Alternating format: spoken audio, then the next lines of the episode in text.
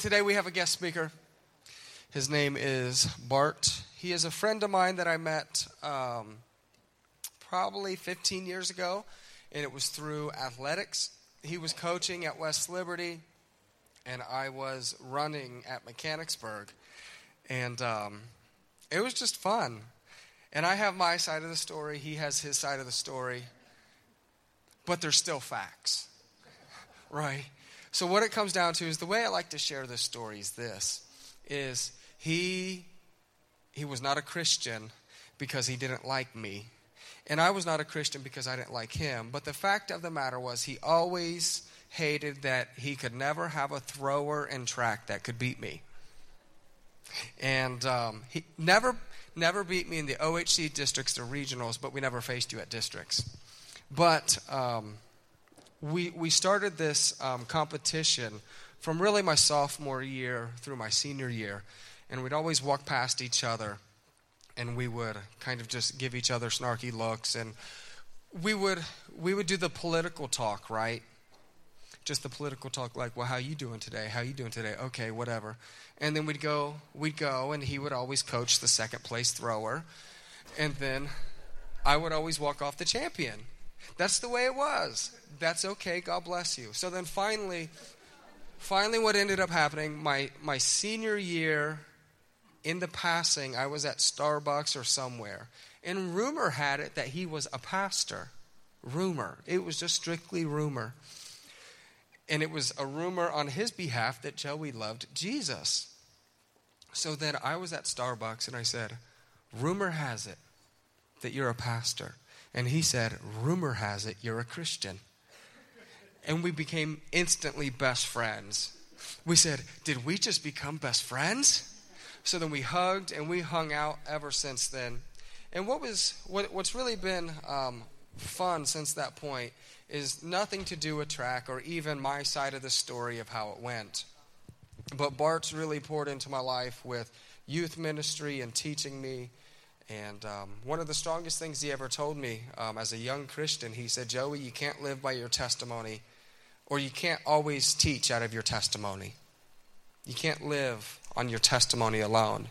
And what he was begging me to do is to read my Bible. Read your Bible so that you can teach people about the Bible, just not your testimony, because your testimony, your testimony only goes so far. And uh, that stuck with me that challenges me to this day. And that was probably um, 10 years ago that he shared that with me. So there were other things that um, I will not share today. But um, Bart, why don't you come on up here? Give it up for Bart. The good thing, and I know he'll probably have to share a little bit of his story, but the good thing about coming in second place is you, you still are the first place loser. That's true. So uh, That's true. let's pray for Bart. He needs it, right? That's right. God, I thank you for Bart. Uh, more than the joking, God, I thank you for his heart.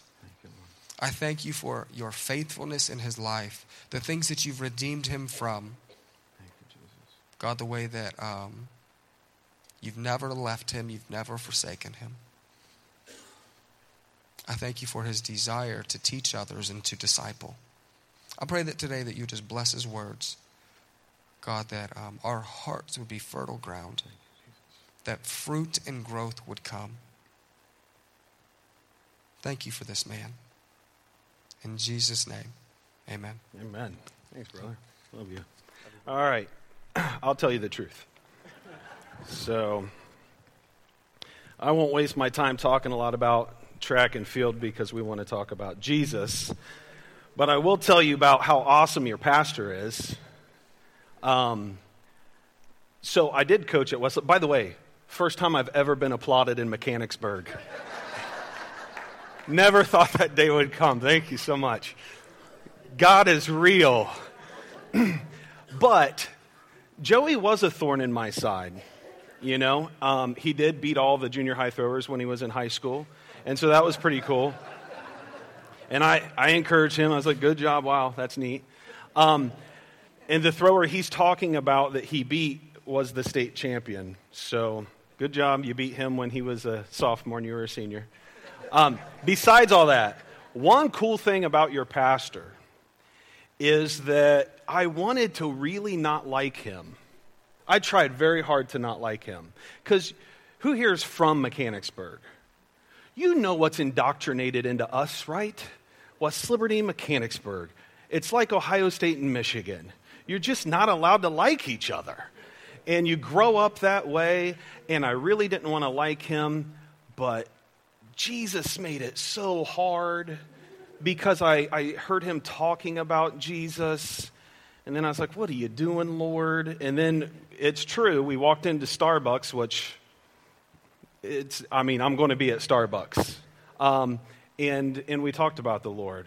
And he's right. We become instantly uh, best friends, great friends, and the Lord has done a lot of good things since. And, and here he grew up, grew up in Mechanicsburg. But let me tell you, at a time when a lot of high school boys and girls were doing terrible things, I know that that young man lived for the Lord, and it impressed me. And so you have a wonderful pastor and a wonderful pastor's wife. More a wonderful pastor's wife. but so be it. Um, so I got a weird title for my message today. Joey's like, uh, we're doing a series on Jesus is, and uh, what do you want to talk about? And it's funny because as I read Scripture and I love the Word of God, I realize how unrealistic God is. I don't know if you've noticed that, but He's very unrealistic. Like reality, if we're basing things on reality, we're talking about a guy that put a fireball in the sky, and that's what warms you that's what gives us light. And there's a, there's a fire, I don't know if you guys saw it this morning. There's a fireball floating in outer space, and we just go in circles around it, and it never burns out. That's pretty unrealistic, right? Even science to this day is like, ah, we don't know how it got there. Something just exploded and it happened. Um, and, then, and then we've got all these creatures and animals and trees and plants and, and just amazing. That's how unrealistic our God is because you can't do any of that. Can you? You can't. And, uh, and so we'll talk a little bit about some more unrealistic stories of, uh, of God and Jesus Christ. Um, I want to tell you a little bit about myself, real quick. You remember when you're a kid and you're fearless, you know, and you do um, stupid things? Can I say stupid here? Okay. And you do stupid things. See, there's a difference between stupid and, and ignorant. Ignorant means you don't know. Stupid means you know and you do it anyway, right? And so sometimes, um, by the way, hello, Martha. Um, sometimes we can be stupid. And I used to, uh, we have this jungle gym. And at the top of our jungle gym, and by the way, anybody that grew up in the 80s, you've had this jungle gym. It got really rusty and you cut yourself on it every time you played on it.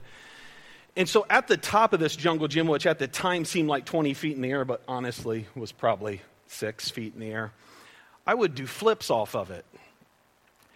I'm a smidge over 200 pounds now, and there is no way I would ever attempt such a thing. I'm a, I would not jump off of this right here. No way. Um, I might break. And so I am scared of heights. Scared of heights so much that there's a place called Cedar Point and a place called Kings Island. And those are just places to go to buy really expensive food. Because I'm not riding any of that stuff. Have you guys been on any of those rides? There was, am I wrong? Was there a ride called Demon Drop at one point? Who would ride such a ride and then call themselves a Christian? That is unbelievable, but, but, but these rides are scary to me. At one time, I had a panic attack riding the Vortex, and it was, it was you know, when you ride that ride, it's like click, click, click, which is just reminding you that there's just a chain keeping you alive. click, click. And there was a, one of my best friends was with me on that ride, and his name was J.J. Jenkins. And he is Stu's nephew, which will make sense here in a second. So as we're going up, click, click, click. He knows I'm afraid. He talked me into riding this ride, by the way. He's like, You'll be safe with me, man. And JJ looks like Boo Radley from uh, To Kill a Mockingbird, this big husky guy. And he's like, Get in here, man. And, and, and, and he's my bodyguard. And click. And I'm just sweating bullets. And he's like, You're good. You're good. And we're almost to the top. And, you know, you, it gets real quiet. And then he goes, We're going to die! Full blown panic attack the entire time. And that is Stu's nephew. Runs in the family. All right. That is unrealistic. That is crazy. I don't want to do stuff like that. However, I did something even dumber. So, I was the youngest child in my household, which means nothing I got was new. Anybody, anybody the youngest? And if you grew up in the 80s, you got these jeans and they had really hard patches on them because your brother got a hole in it. And when you got it, it had this really cool patch. That might be cool now, but that was not cool in the 80s. Um, and so I had all these hand-me-down clothes and everything, but I also had a hand-me-down bicycle. Anybody ever have a hand-me-down bicycle? Yeah. Yeah, because evidently at my house, could not afford more than one bike. So I had this really sweet bike, and I happened to watch a TV show called Happy Days. Anybody ever seen Happy Days? Some of you people in here have no idea what Happy Days is. You should find out what Happy Days is. There's a guy named Fonzie, and Fonzie liked to ride a motorcycle, and he liked to jump stuff. And I was looking at that rusty old Huffy bike, and I was like, I can jump stuff. Yeah. And then, anybody ever seen the movie Grease 2? All right, listen, I understand Grease 2 is a movie that you're ashamed that you like because you're like, first off, I don't like Grease 2, Grease 1 or nothing. And then you're like, I mean, not Grease 1. Uh, Grease 2 has motorcycles in it. And when I was a kid, we also had one TV, which means what everybody watched, you watched. So I watched Grease, 2. And there was a guy in there that was a cool rider. He had a motorcycle and he liked to jump stuff. I can jump stuff. So I blame what's about to happen on Happy Days and Grease, 2. Okay? So I got that Huffy bike, and uh, it was a really cool bike, little rust. The seat was all worn out, right? And the chain slipped all the time. And I thought, there's a mad river running through West Liberty. I think I could jump that thing. So I went out to Lions Ballpark, and my friends and I built a ramp. And keep in mind, none of us have been in geometry yet. And so we don't know anything. That's called ignorance. We haven't been taught yet how this stuff works. But we were aware of a thing called gravity. And, uh, and so I volunteered because I was fearless at the time. I'm like, I can jump this, man. I get enough speed. So we're building this ramp out of, um, I don't know, trash parts, like stuff you find, and you're like, this would be a good ramp. And this thing, the thing looked, the thing looked scary, and I'm not sure it held completely together. I don't know what happened at one point. Um, But we called all of our friends. And uh, by the way, anybody 28 and younger, this is how you used to call people.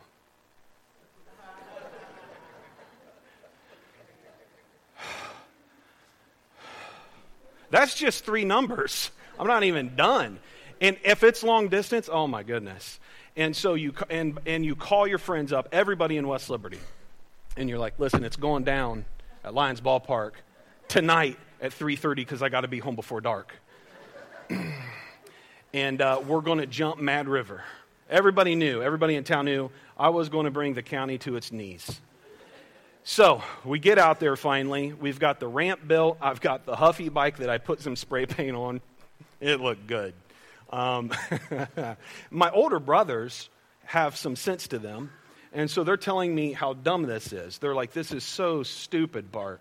You don't know, you've never jumped anything in your life. You've got this old junky, huffy bike with a broken chain, and you're about to jump Mad River. Look, it's too far. The ramp is junk. Whoa, whoa. Yeah, do it, man. You can do it. You can do it. And uh, I thought, yeah, I can do it. My older brothers are behind me now. Let's do this thing. So anyway, I get this, uh, I get this speed going. And if you know anything about Lions Ballpark, there's this little tiny hill and if you hit it right, you can turn and then you can jump this ramp and, and, and go completely, oh, I mean, soar over Mad River.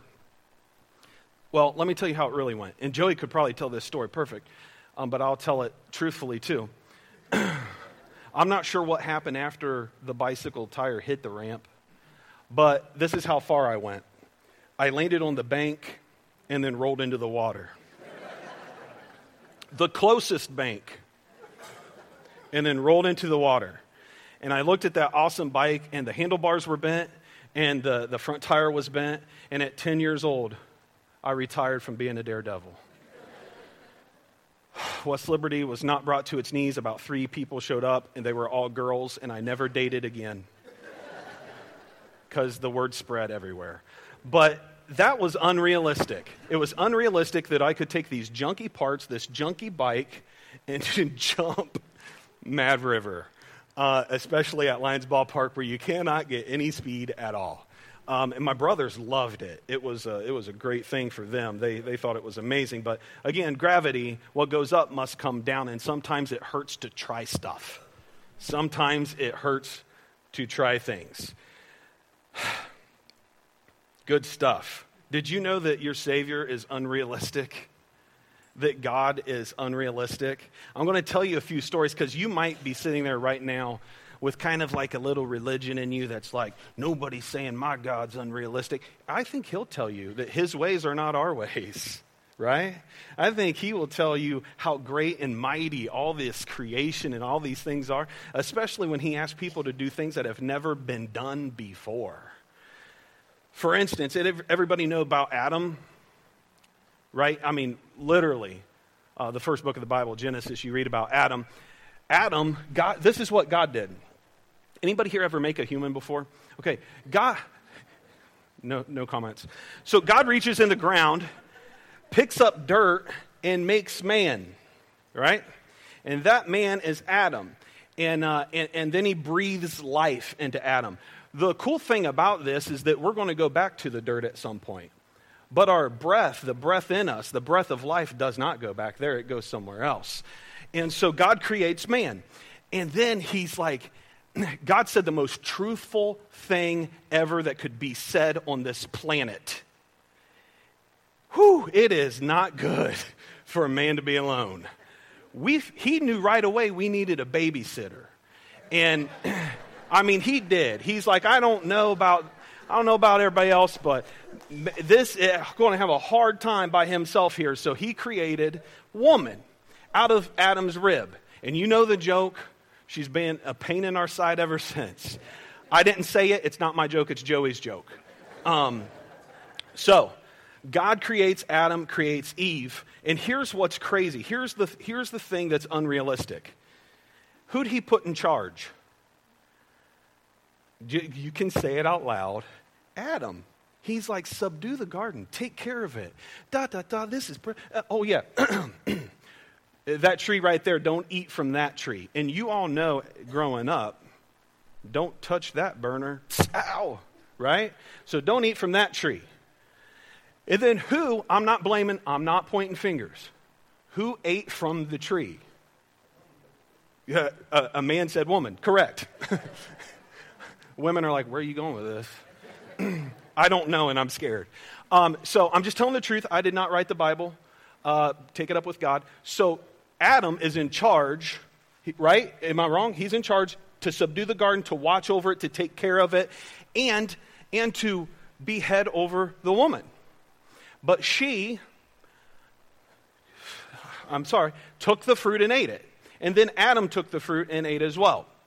We knew right away three chapters in to this gigantic book that man cannot do a lot of things without God, right?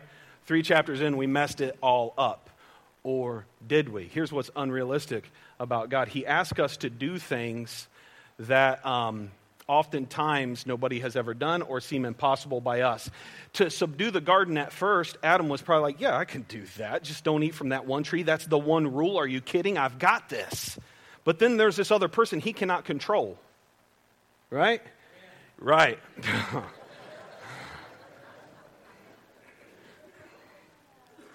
Tara, cover your ears.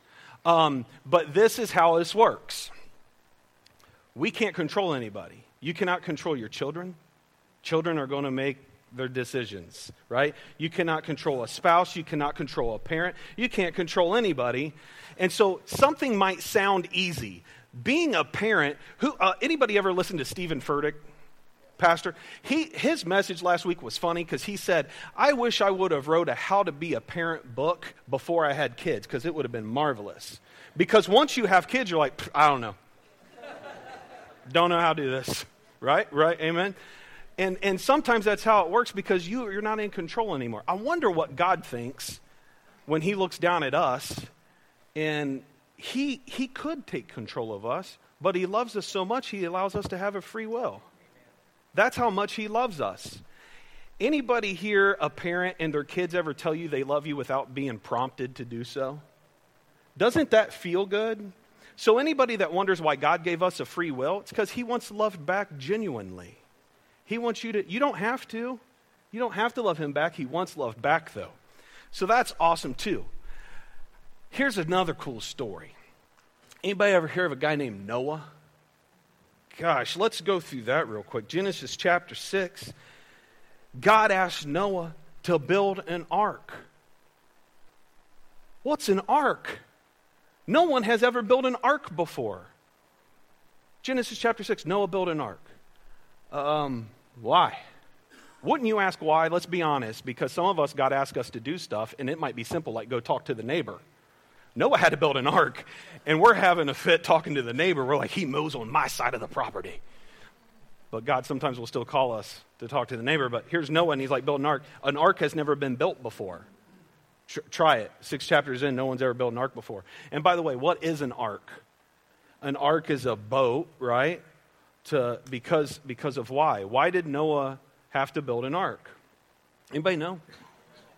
Why? Flood, yeah. It's going to rain and there was going to be a flood. So it makes sense. Noah, I want to save you. I want to save your family. There's going to be rain and a flood coming. By the way, before this occurred, there had never been rain or a flood before. So this is very unrealistic. I want you to understand this. If it had never rained and there have never been a flood before, and God said, Hey, I want you to build an ark, would you think God's crazy? It's okay to say yes because sometimes God operates in crazy. He does, He's unrealistic. And so Noah is asked to build this ark, and, uh, and he's asked to do it because of floods here. But it gets even better. If you, if you slow down scripture when you're reading it, boy, it gets really good. Because um, Then he has an assignment. God says, Hey, go and tell everyone that I told you that it was going to rain and, and, and, and that a flood's coming and that they need to get on the boat, right? Everybody seen Evan Almighty? Well, the Bible's real. Um, so, so read it. Um, but, but convincing people to get in this boat because a flood's coming that has never happened before and it's going to rain and what's rain people didn't listen to Noah, did they? They thought he was a lunatic. When you spread the gospel, when you tell people about how good Jesus is, don't some of your friends think you're a lunatic? Right? You, like you threw your, anybody ever heard this? You threw your brains away. I feel like I just got brains when I got Jesus. Like I feel like I never used them before until I got the Savior in my heart. And so sometimes God will do things like this, put us in a position that we might look stupid. Why would God want us to look foolish and stupid? Did a flood come? Did it rain? Did Noah look foolish and stupid then? I know. Sometimes God puts us in situations that we might go, God, look how silly this is going to look and appear to everyone else. God's like, I'm not worried about appearance to everyone else. Watch how I show off. Watch what I do. But it gets even better. Listen, we, we skim past Noah's Ark, right? And we tell it in Sunday school, and we, but listen, it gets better. Then Noah has to sit there and still listen. And God says, Oh, yeah, by the way, after you do that, I need two of every unclean animal and seven of every clean animal. On the boat? Think about that. How many of you can get your dog to do what you want it to do? A dog, just one dog. That and the dog and the dog is, by the way, the greatest animal on the planet. Am I wrong? Think think about telling a couple cats to get on the boat. Cats are like, water? I ain't getting on that boat, right? The cats don't do stuff like that. And then you got to get all these other animals on the boat, and then and then who's going to clean it up? You know, a lot of mess on the boat. This is what God's asking Noah, and we're just six chapters into the Bible. God's asking Noah to do this. By the way, it says in the end times will be like the days of Noah, so you better start learning how to build an ark. I don't know what all that means. Do you? We should start learning how are we going to build an ark uh, to, to save ourselves from God's judgment, because that's what the flood was. So Noah got the ark built, and how did, how did this get accomplished? Did Noah have to do it, or did God do it for him? Noah had to do it. Don't take this as, an, as a rebuke. I'm rebuking myself. How many of us are praying for God to do everything? Um, anybody ever heard T.D. Jakes before? Okay, T.D. Jakes said something the other day that I thought was pretty cool. He's like, God created the trees, but he never built a table and chairs. Meaning, he gave us all the stuff, but we still have work to do ourselves. We're the ones building table and chairs, but he gave us all the supplies, all the stuff to do it with, okay? And so sometimes God will call us to do something, and there's a reward coming, but it requires work, requires us to do something, to do something. Some of us, some of us don't want to work, right? I mean, we just praying for God to like make everything happen. I know people that, um, I'll just be real with you. Can I be real? All right. You guys can make more noise too. Um, I know some of you were watching the Cavs game making more noise yesterday, so you can make more noise. But if I'm going to be real, I got to tell you that I think God operates a lot more often when things don't seem right. When they just don't seem right. A lot of Christians are praying and they're like, "Well, I don't feel I don't feel peace here." Well, you know who gives false peace sometimes? The enemy does. And sometimes things aren't going to feel right, and that's why you do them for the Lord. You might feel like, well, there's a lot of pain here, so it must not be God. God operates best in pain. I've been through a lot myself. Some of you have. And sometimes God operates best in pain, operates best in the valley. And sometimes pain in the valley is ordained by God because it makes us stronger. Anybody here ever work out in a gym? You want big biceps, you want big arms, you want to look really good. You're not going to go to the gym one time. You're going to keep going back, and you're going to keep going back, and you're going to keep going back. And some of us may diet different. Some of us, I said, Joey, um, may diet different. Some of us may do different things, but we want to look a certain way. We want to be a certain way. We want to change our lifestyle. Why would we think Christianity is any different? That we don't have to go to the gym every day, that we don't have to eat right, that we don't have to do those things. We do. We do have to do those things. Um, one of my biggest pet peeves is when um, people are telling me things. Now, I'm not going to, how am I going to say this? I got to filter this in such a way that you won't throw things at me. Um, I'll say it this way I got a lot of friends in my life that will text me and ask me biblical questions. And I'm like, you read, you Google, you search. I had to like sometimes I feel like maybe that's not my proper response or the way it should be, but somebody has got to like when a mom is teaching her kid to walk or dad is teaching their child to walk, you, you don't you prod it a little bit? And then and then don't you set a goal like you stand 10 feet away and you say, come on? And then when the child falls down, what do you do? You encourage it to get back up and try again. So at some point, I don't, I don't want to find everything for you. You find it for yourself. Scripture says, dig and you will find. You know your own Bible. I can't go get manna for you. You got to get your own manna. So sometimes, lately, I've been telling some of my friends that, that rely on me to find everything for them because they started an argument at work. Some, a non Christian's at work and they're like, Pastor Bart, I need you. You know, this guy said this, this guy said that. And I'm like, I'll check it tomorrow. right? You go find for yourself. But that's what God sometimes calls us to do. Sometimes God puts us in a situation because He knows that we're going to actually do something great, but we don't know we're going to do something great. We don't know how we're going to handle it, but God knows. What I'm saying is, you might not know how great you are, but God knows exactly how great you are. You might be like, well, God's got it wrong because I know all my hidden secrets. Guess what? That's why He died on a cross, because you thought your secrets were hidden.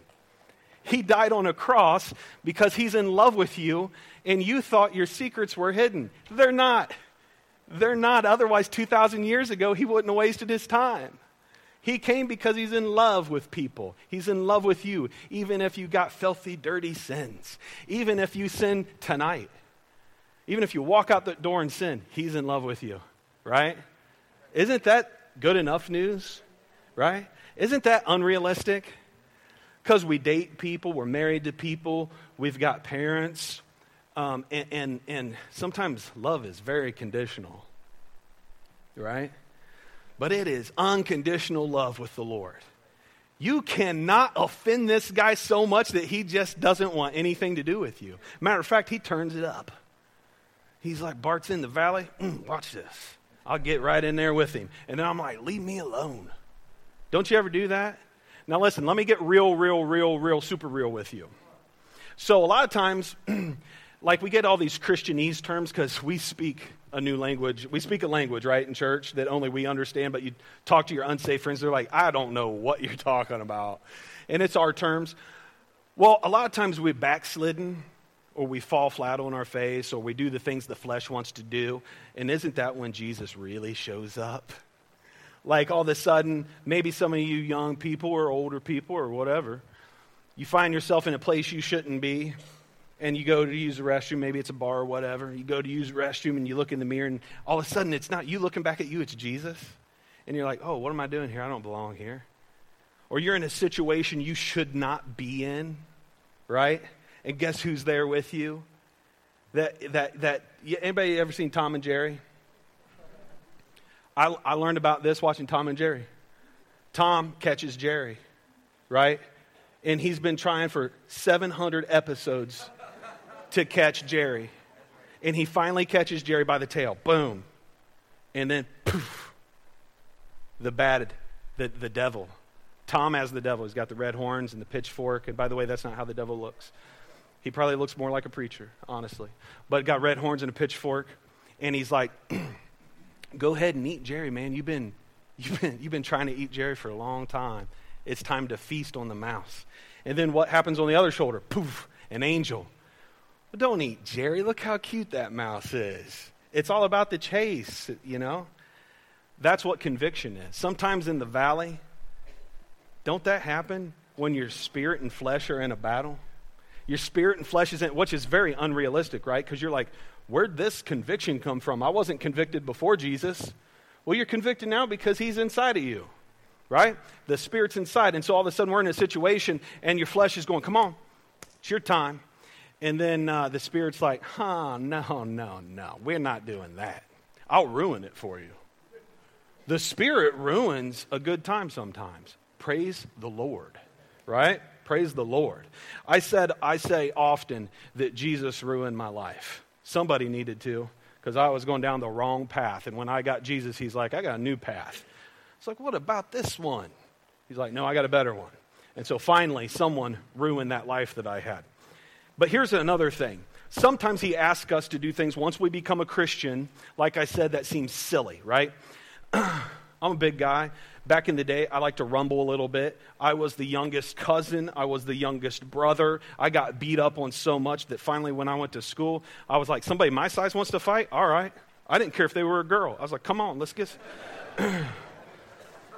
can I? Can... There was a girl, Stacy, in the second grade that rhymed my name with something that wasn't pleasant, and my name's Bart. and we were on a merry-go-round. I'm just telling you, Stacy went down that day. I got in big trouble, have not touched a girl since. I got in big trouble. But I'm just telling you, when I was in school, when I was in a country school, somebody wants to throw down, we're going to throw down, right? But then all of a sudden you get Jesus in your life, and God will test you right in that area. And I, I, honest to goodness, remember exactly when I was like, what is happening to me? I was at, I, I was at a, a filling station in West Liberty, and somebody that totally, totally should have punched me in the face did. Because, I mean, I was, a, I, was, I was a rumbler. I, was, I probably deserved every bit of it I got. But this kid, this guy saw me and I was pumping gas, and he just come up and sucker punched me, busted my tooth out. But, but listen, a month and a half before I gave my life to Jesus Christ. And that happened, and I was like, What'd you do that for? What'd you do that for? It's like, What'd you do that for, man? And it got super awkward because I didn't fight back. I didn't even want to fight back. Something happened in me that I was like, that's not how we handle things. That guy ended up becoming one of my best friends after that. Ended up baptizing him and his kids. But isn't that crazy? that God takes something so ridiculous and that was a test, and that test preached later. Like, I didn't know that was going to preach 10 years later, but it did. And some, sometimes God can put us in this situation that we might not understand. Why are we going through this, God? Why am I going through this? Why is someone punching me in the face while I pump gas? And God's like, just see what I do. Just see what I do. God can work in crazy ways, right? And it's our flesh. It's our flesh. Adam and Eve ate the fruit, right? But what was the result of that? Jesus dying on a cross. God can make mar- marvelous things occur because of complete disasters. Where we look at it and go, we really messed everything up forever. For all of eternity, we messed it up. And Jesus goes, but I'll make it good. I'll make it good. Some of you may have come in here this morning thinking, I've completely messed up my marriage. I've completely messed up my household. I've messed up my job, my work, my whatever. Jesus can make it good. You've not messed it up so much that the Lord can't fix it. There's a reason that Jesus was a carpenter. He fixes broken stuff. That's what he does. He takes stuff and makes it new. I've learned this much. You get as much God as you want. You get as much God as you want. You don't want to read your Bible, that's how much God you're going to get. You don't want to get on your knees and pray, that's how much God you're going to get. You don't want to consecrate yourself to Christ, that's how much God you're going to get. You don't want to refrain from drinking alcohol too much, that's how much God you're going to get. You want to keep smoking things you shouldn't smoke, that's how much God you're going to get. You want to keep fornicating, that's how much God you're going to get. That's why Paul says, I die to myself daily because my flesh wants things that are not good.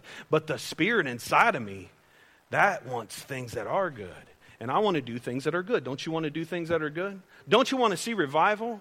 Like not just in this church, but across the street at the neighbor's house, down the road in Mechanicsburg, in Champaign County, and spread from there. Don't you want to see revival? If you want to see revival, guess where it starts?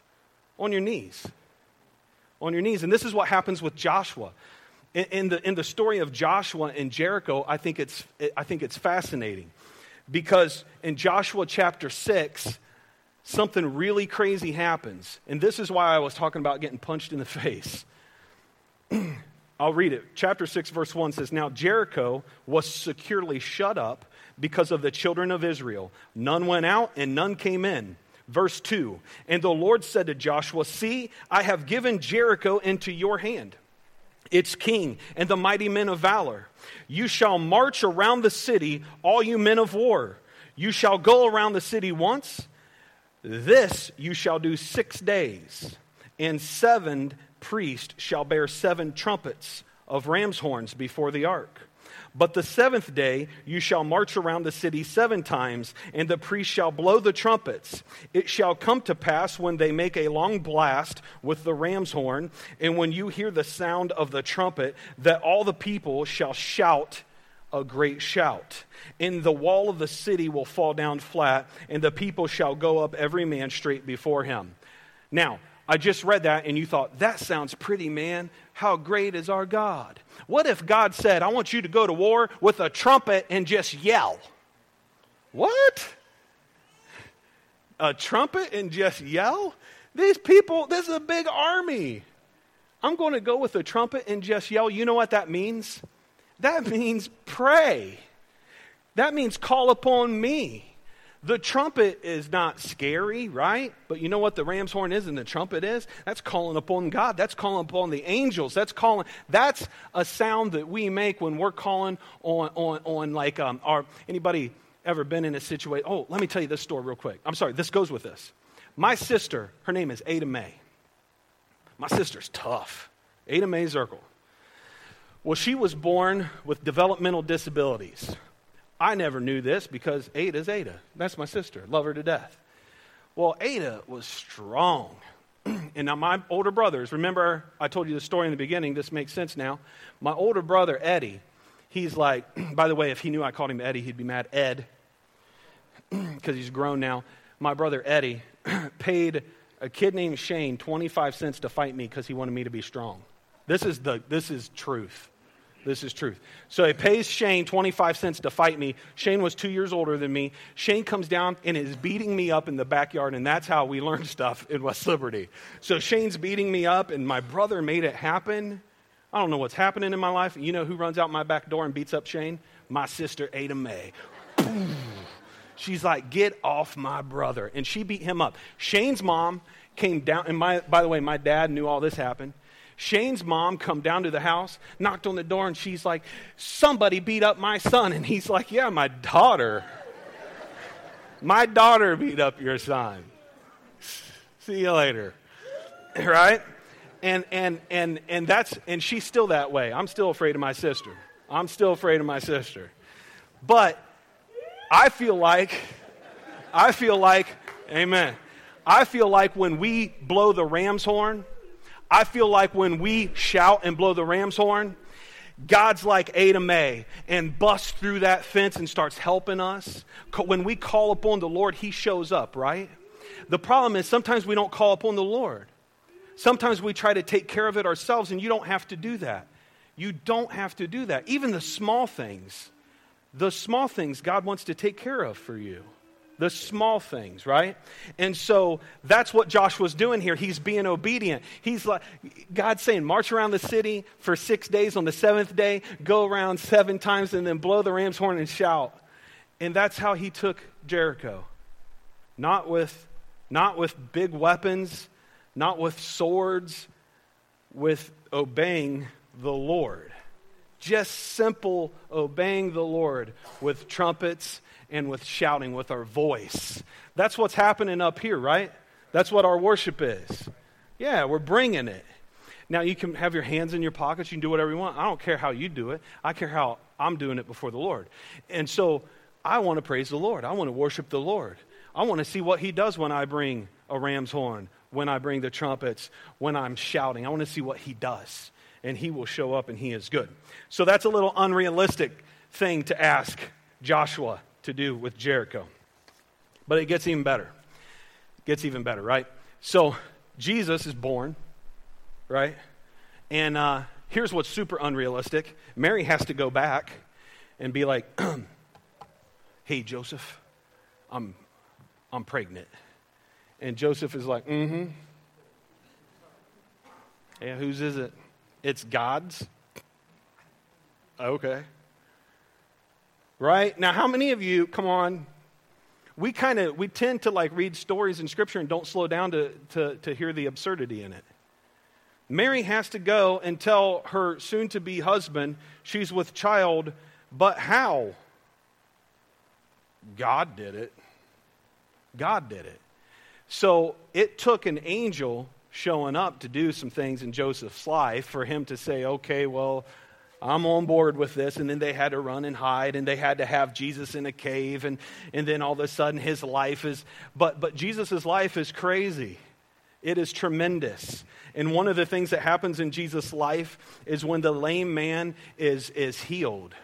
Because this is how it went. It's in John chapter 5. I'll read through it here real quick it says, After this, there was a feast of Jews, and, the, and Jesus went up to Jerusalem. Verse 2 Now, there in Jerusalem, by the sheep gate, a pool, which is called in Hebrew Bethesda, which means house of mercy or flowing water, having five porches. Three. In these lay a great multitude of sick people, blind people, lame people, paralyzed people. So, by the way, if Jesus returns, where's he going? He's going to where the sick people are right? He's going to where people need a physician. Still, uh, waiting for the movement of the water. Verse 4 For an angel went down at a certain time into a pool, stirred up the water. Then whoever stepped in first, after the stirring of the water, was made well of whatever disease he had. So, people, lame people, people that were sick, people that needed healing, would wait by this pool until an angel would show up and stir. Already unrealistic, right? Already we're like, what are you waiting on? An angel to stir this baby up? Okay. Sounds crazy. I got you. Uh, so now a certain man, verse 5, so now a certain man was there who had an infirmity for 38 years. So for 38 years, this man was sick.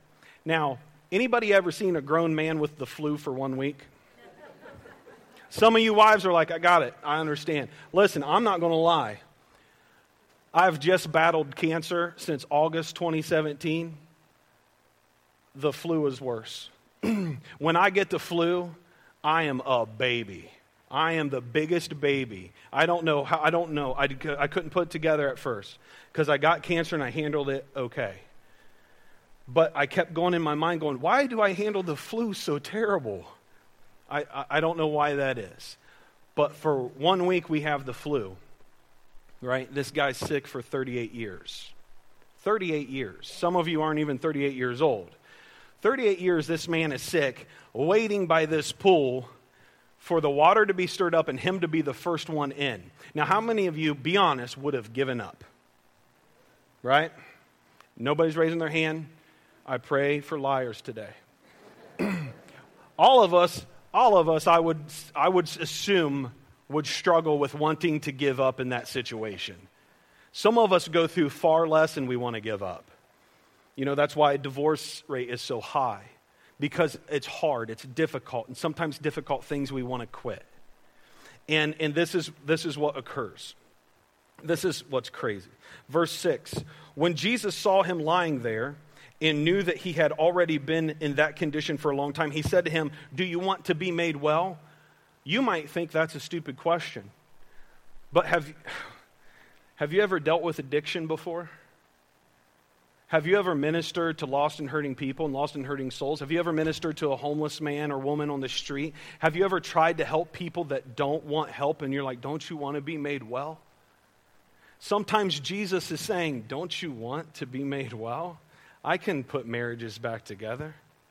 I can save your lost children. I can do all these things. Don't you want to be made well? And so here's this man, 38 years. Don't you want to be made well? Verse 7 The sick man answered him, Sir, I have no man to put me into the pool when the water is stirred up.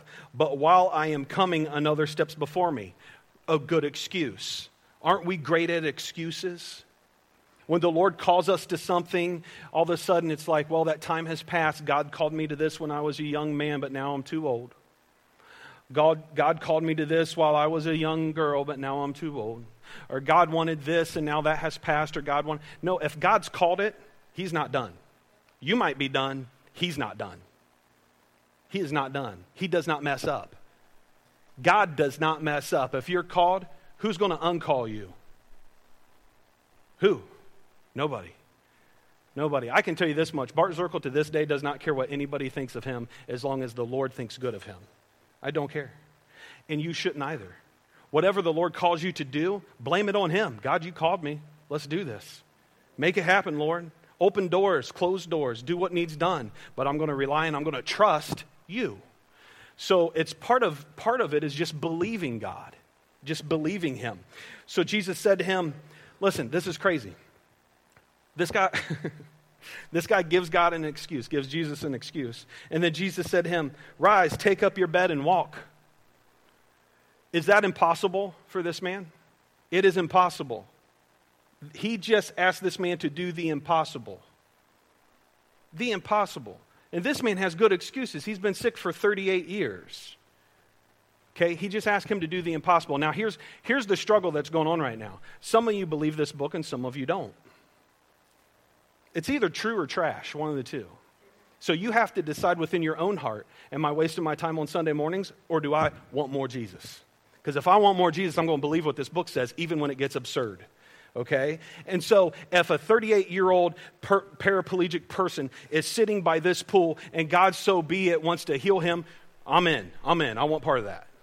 And so, pick up your mat and walk. And this is what happened. Immediately, the man was made well, took up his bed, and walked.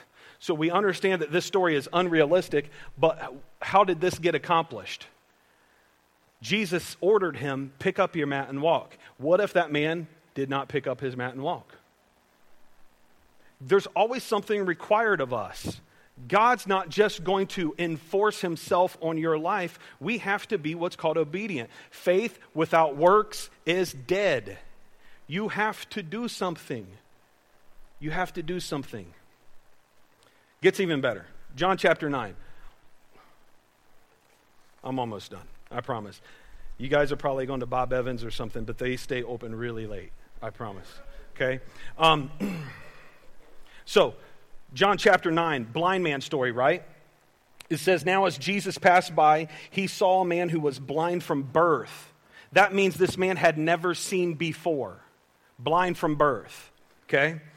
Uh, and his disciples asked him, Rabbi, which means teacher, who sinned that this man and his parents uh, had this type of child? Who, who sinned? Who sinned? Because he's blind from birth, it must have been sin that caused this problem. That's, that's not how God works. By the way, if you ever hear anything like that, this is how this works. Chapter 3 Jesus answered, Neither this man nor his parents sinned, but that the works of God should be revealed in him. Sometimes we get infirmities, sometimes we go through valleys, and sometimes we go through junk just so God can show off. Do you understand that? Sometimes we go through stuff so God can be like, watch what I do now. Lazarus was one of Jesus' best friends. And when they came and said, Lazarus died, Jesus said, Good. Read it. I didn't write it. He did. You know why he said good? Because he knew pretty soon Lazarus was going to hop out of a tomb and be made well, and people were going to believe in God. He believed his Father. That's what's going on here. The blind, the blind man. So Jesus answered, uh, Neither this man nor his parents. Verse 4 I must work the works of him who sent me while in its day. The night is coming when no one can work. As long as I am in the world, I am the light of the world. Is Jesus still in the world today? Sure, he is, because he said, I got to go, but I'm sending you something better. I'm sending you something powerful. I'm sending you something good. So when he had said these things, he spat on the ground. By the way, think about this. Put yourself in the blind man's position. He spits on the ground, makes clay with the dirt. Gross, right? They do these things in, in Milford Center. And uh, usually I say Mechanicsburg, but I'm here. and they make, sorry, they make clay. He makes clay, and then he rubs it on the eyes. And that's how the man is made well. Because sometimes God doesn't have to do it the way you think is right. God doesn't have to do it the way you think it needs to be done. He'll do it however he wants. And sometimes it might look really crazy. You mean to tell me you're going to spit and make mud and put it on my eyes? If Jesus would make you well by doing that, would you take it? This is where Peter says, Well, then wash all of me, not just my feet. Wash all of me because I want whatever you got, Jesus. And that's what we want with our lives. We want whatever the Lord has. But I got to be I got to be real with you about a couple things as I close. God will make a way. It even says in Scripture where there seems to be no way. Am I right? Does it say that? So if He's going to make a way where there seems to be no way, there should be nothing holding us back. When Jesus fed the 5,000, by the way, there was 5,000 men there. It says men only. There were women there and children there too, so there was, there was probably 15,000 people at this place. And, uh, and the disciples, that would be us, Joey, we were like, Jesus, we should send them home because they're probably hungry. And what Jesus say? Anybody know? He said, "You feed them." What? What? This is how crazy Jesus is. He put 12 guys in charge of the largest potluck ever. now, I understand. I know enough to know that 12 guys in charge of a potluck at the largest church in the world, it ain't happening. And it took a boy to get it done. The disciples started panicking. You got a dollar? I mean, we got to go to town. Somebody's got to order pizza. KFC's open. Everybody brings chicken to the potluck. And, and they're like, and, and what's a covered dish? Never heard of that before. And uh, so they're, they're deciding what they're going to do. And all of a sudden, this boy's like, hey, I got a couple fish and some bread. Absurd. That is ridiculous. We're going to feed 15,000 people with two fish and f- some bread particles. And what Jesus do? Anybody know? He multiplied it. He fed people with that, with what a child brought, why the, the church leaders were struggling. A child's like, I got this.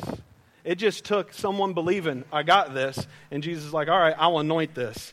I'll pass the anointing up on these 12 that didn't want to do it. And I'll anoint this kid in his belief and his faith. And that's how the 5,000 got fed. Don't let the anointing pass you by.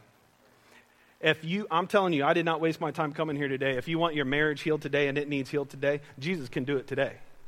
If you need, uh, if you've got a, a, a, someone part of your family, whether it's a son or a daughter, and they have strayed, I believe my scripture says, bring a child up in the Lord and they will not depart from you. They may go a distance, but pretty soon they're going to be running across the field just like the prodigal story, and you're going to meet them halfway and you're going to love them like they never left, right? God can restore that today also. God can start doing a work today. It might not get done today, but He's ready if you're ready, right? That's why we're here. We're here to have church, participate. Don't be just hearers only. What a waste of time. What a waste of time just to clock in and out of church, right? I want something to happen. I want something great to happen. So we're going to open uh, this up, Pastor Joey and I, for prayer. But I want to tell you how powerful I think prayer is. On August uh, 8th, I got diagnosed with stage 3B colon cancer. And I felt like Rocky Balboa immediately. Anybody know about Rocky Balboa? He never loses, right? And so I was like, all right, God, you must have something good. This must be why cancer decided to pick on me. This was right after my dad passed away, one of my best friends. So I was like, all right, God, this must be a good thing that you've got going for me. And you can ask all my friends. I've never once whined about it. I've whined about my friends whining about it, but I've never once whined about it. So I was like, all right, God, what are we going to do here? So this is the little things I'm talking about. So I started going through chemotherapy. Anybody here ever been through chemo? Yeah, stupid chemo. And so uh, I was going through chemotherapy, and uh, they're like, Bart, you're going to lose your hair. And anybody that knows me, I ain't losing my hair. So I started praying. I said, pray about little things, right? And I was like, Lord, I'd like to keep my hair. I'm just praying that I keep my hair, God. Sounds silly, right? Here, I should be praying, God, heal me of cancer. And I'm like, Lord, my brothers are bald. They are. It skipped me. My brothers are bald, Lord, and I'd like to keep my hair. I'm not married yet. I'd like to keep this at least for a little bit. and, and I kept my hair. And I would go back in, and my doctor, Dr. Sabag in, in Kettering, he's my chemo doctor, and he's like, very good. You've, he, he's bald. He's like, I lose my hair through osmosis, meaning he gives me chemo and he lost it. and I'm like, all right, well, whatever. Uh, and, and then it was little things like that. There would be points where I would say, God, I want to feel well today because I want to tell somebody about how good you are. I'm not playing. I would go. There's a friend I have, Barbara, and Barbara has a liver disease and and, and it's terminal and I haven't seen her in three years. And I said, God, I want to visit her today. This is the only day that I'm going to be able to visit her, but it was the day after I got chemo. And I had the, I have the port, and then I have my, they take, you take a bag home for a couple of days too, full of chemo and blah. And so I'm walking around with this bag, and I found out that she was at Roosters in Marysville.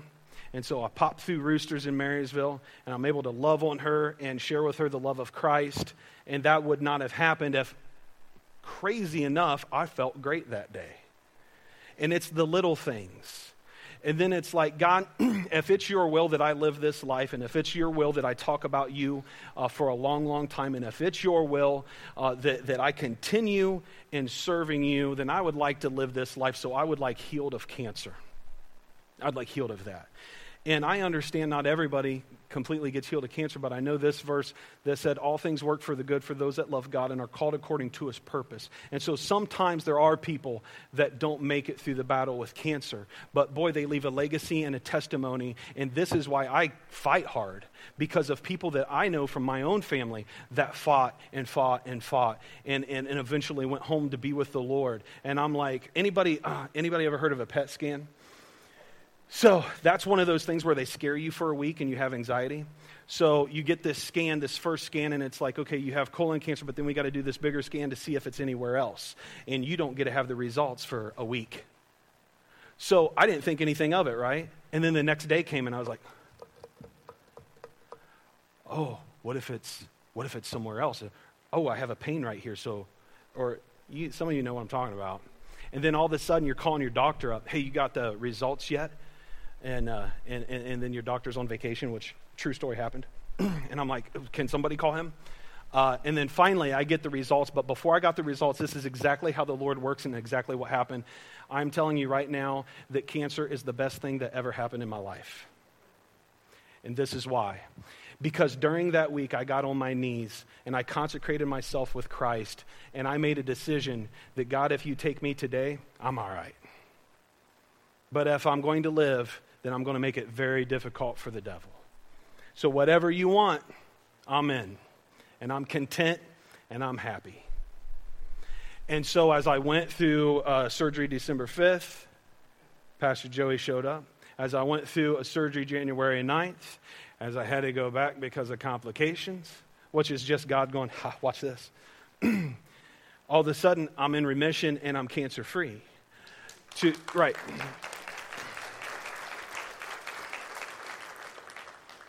Great work by the doctors, right? But we all know this. Um, I, I've heard for the last few weeks cancer doesn't discriminate. There are people that went through all the same procedures, all, all the same steps, all the same everything I went through that did not make it. So I thank the Lord that He saw fit that I keep going. And if I keep going, you're here, right? Are you here? you're here for a reason. You're here for a reason.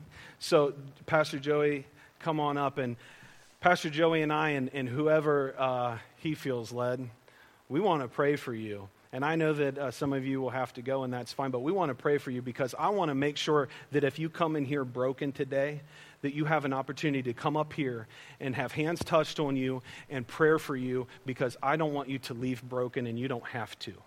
You don't have to do that.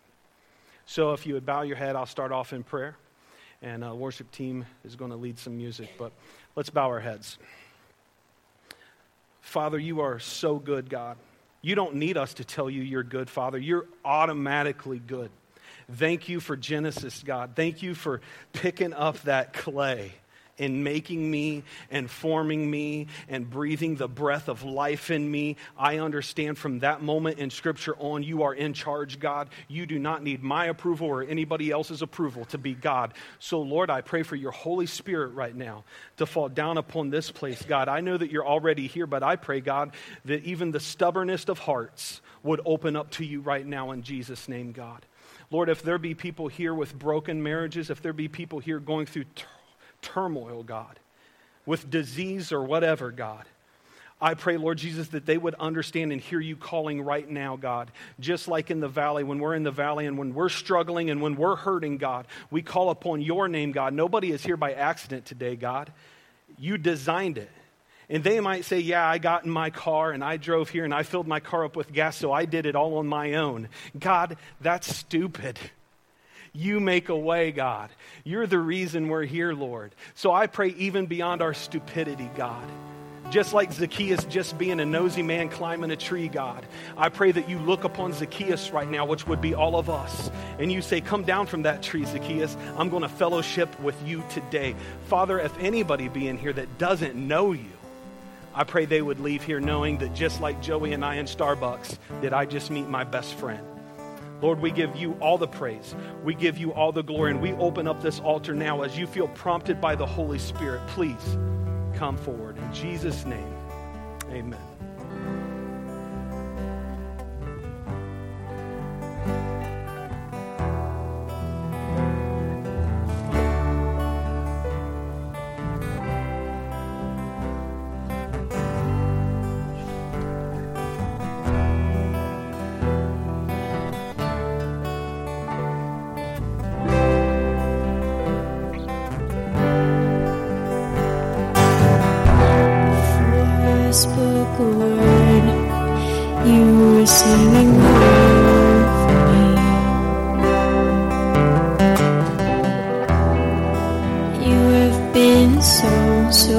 Chases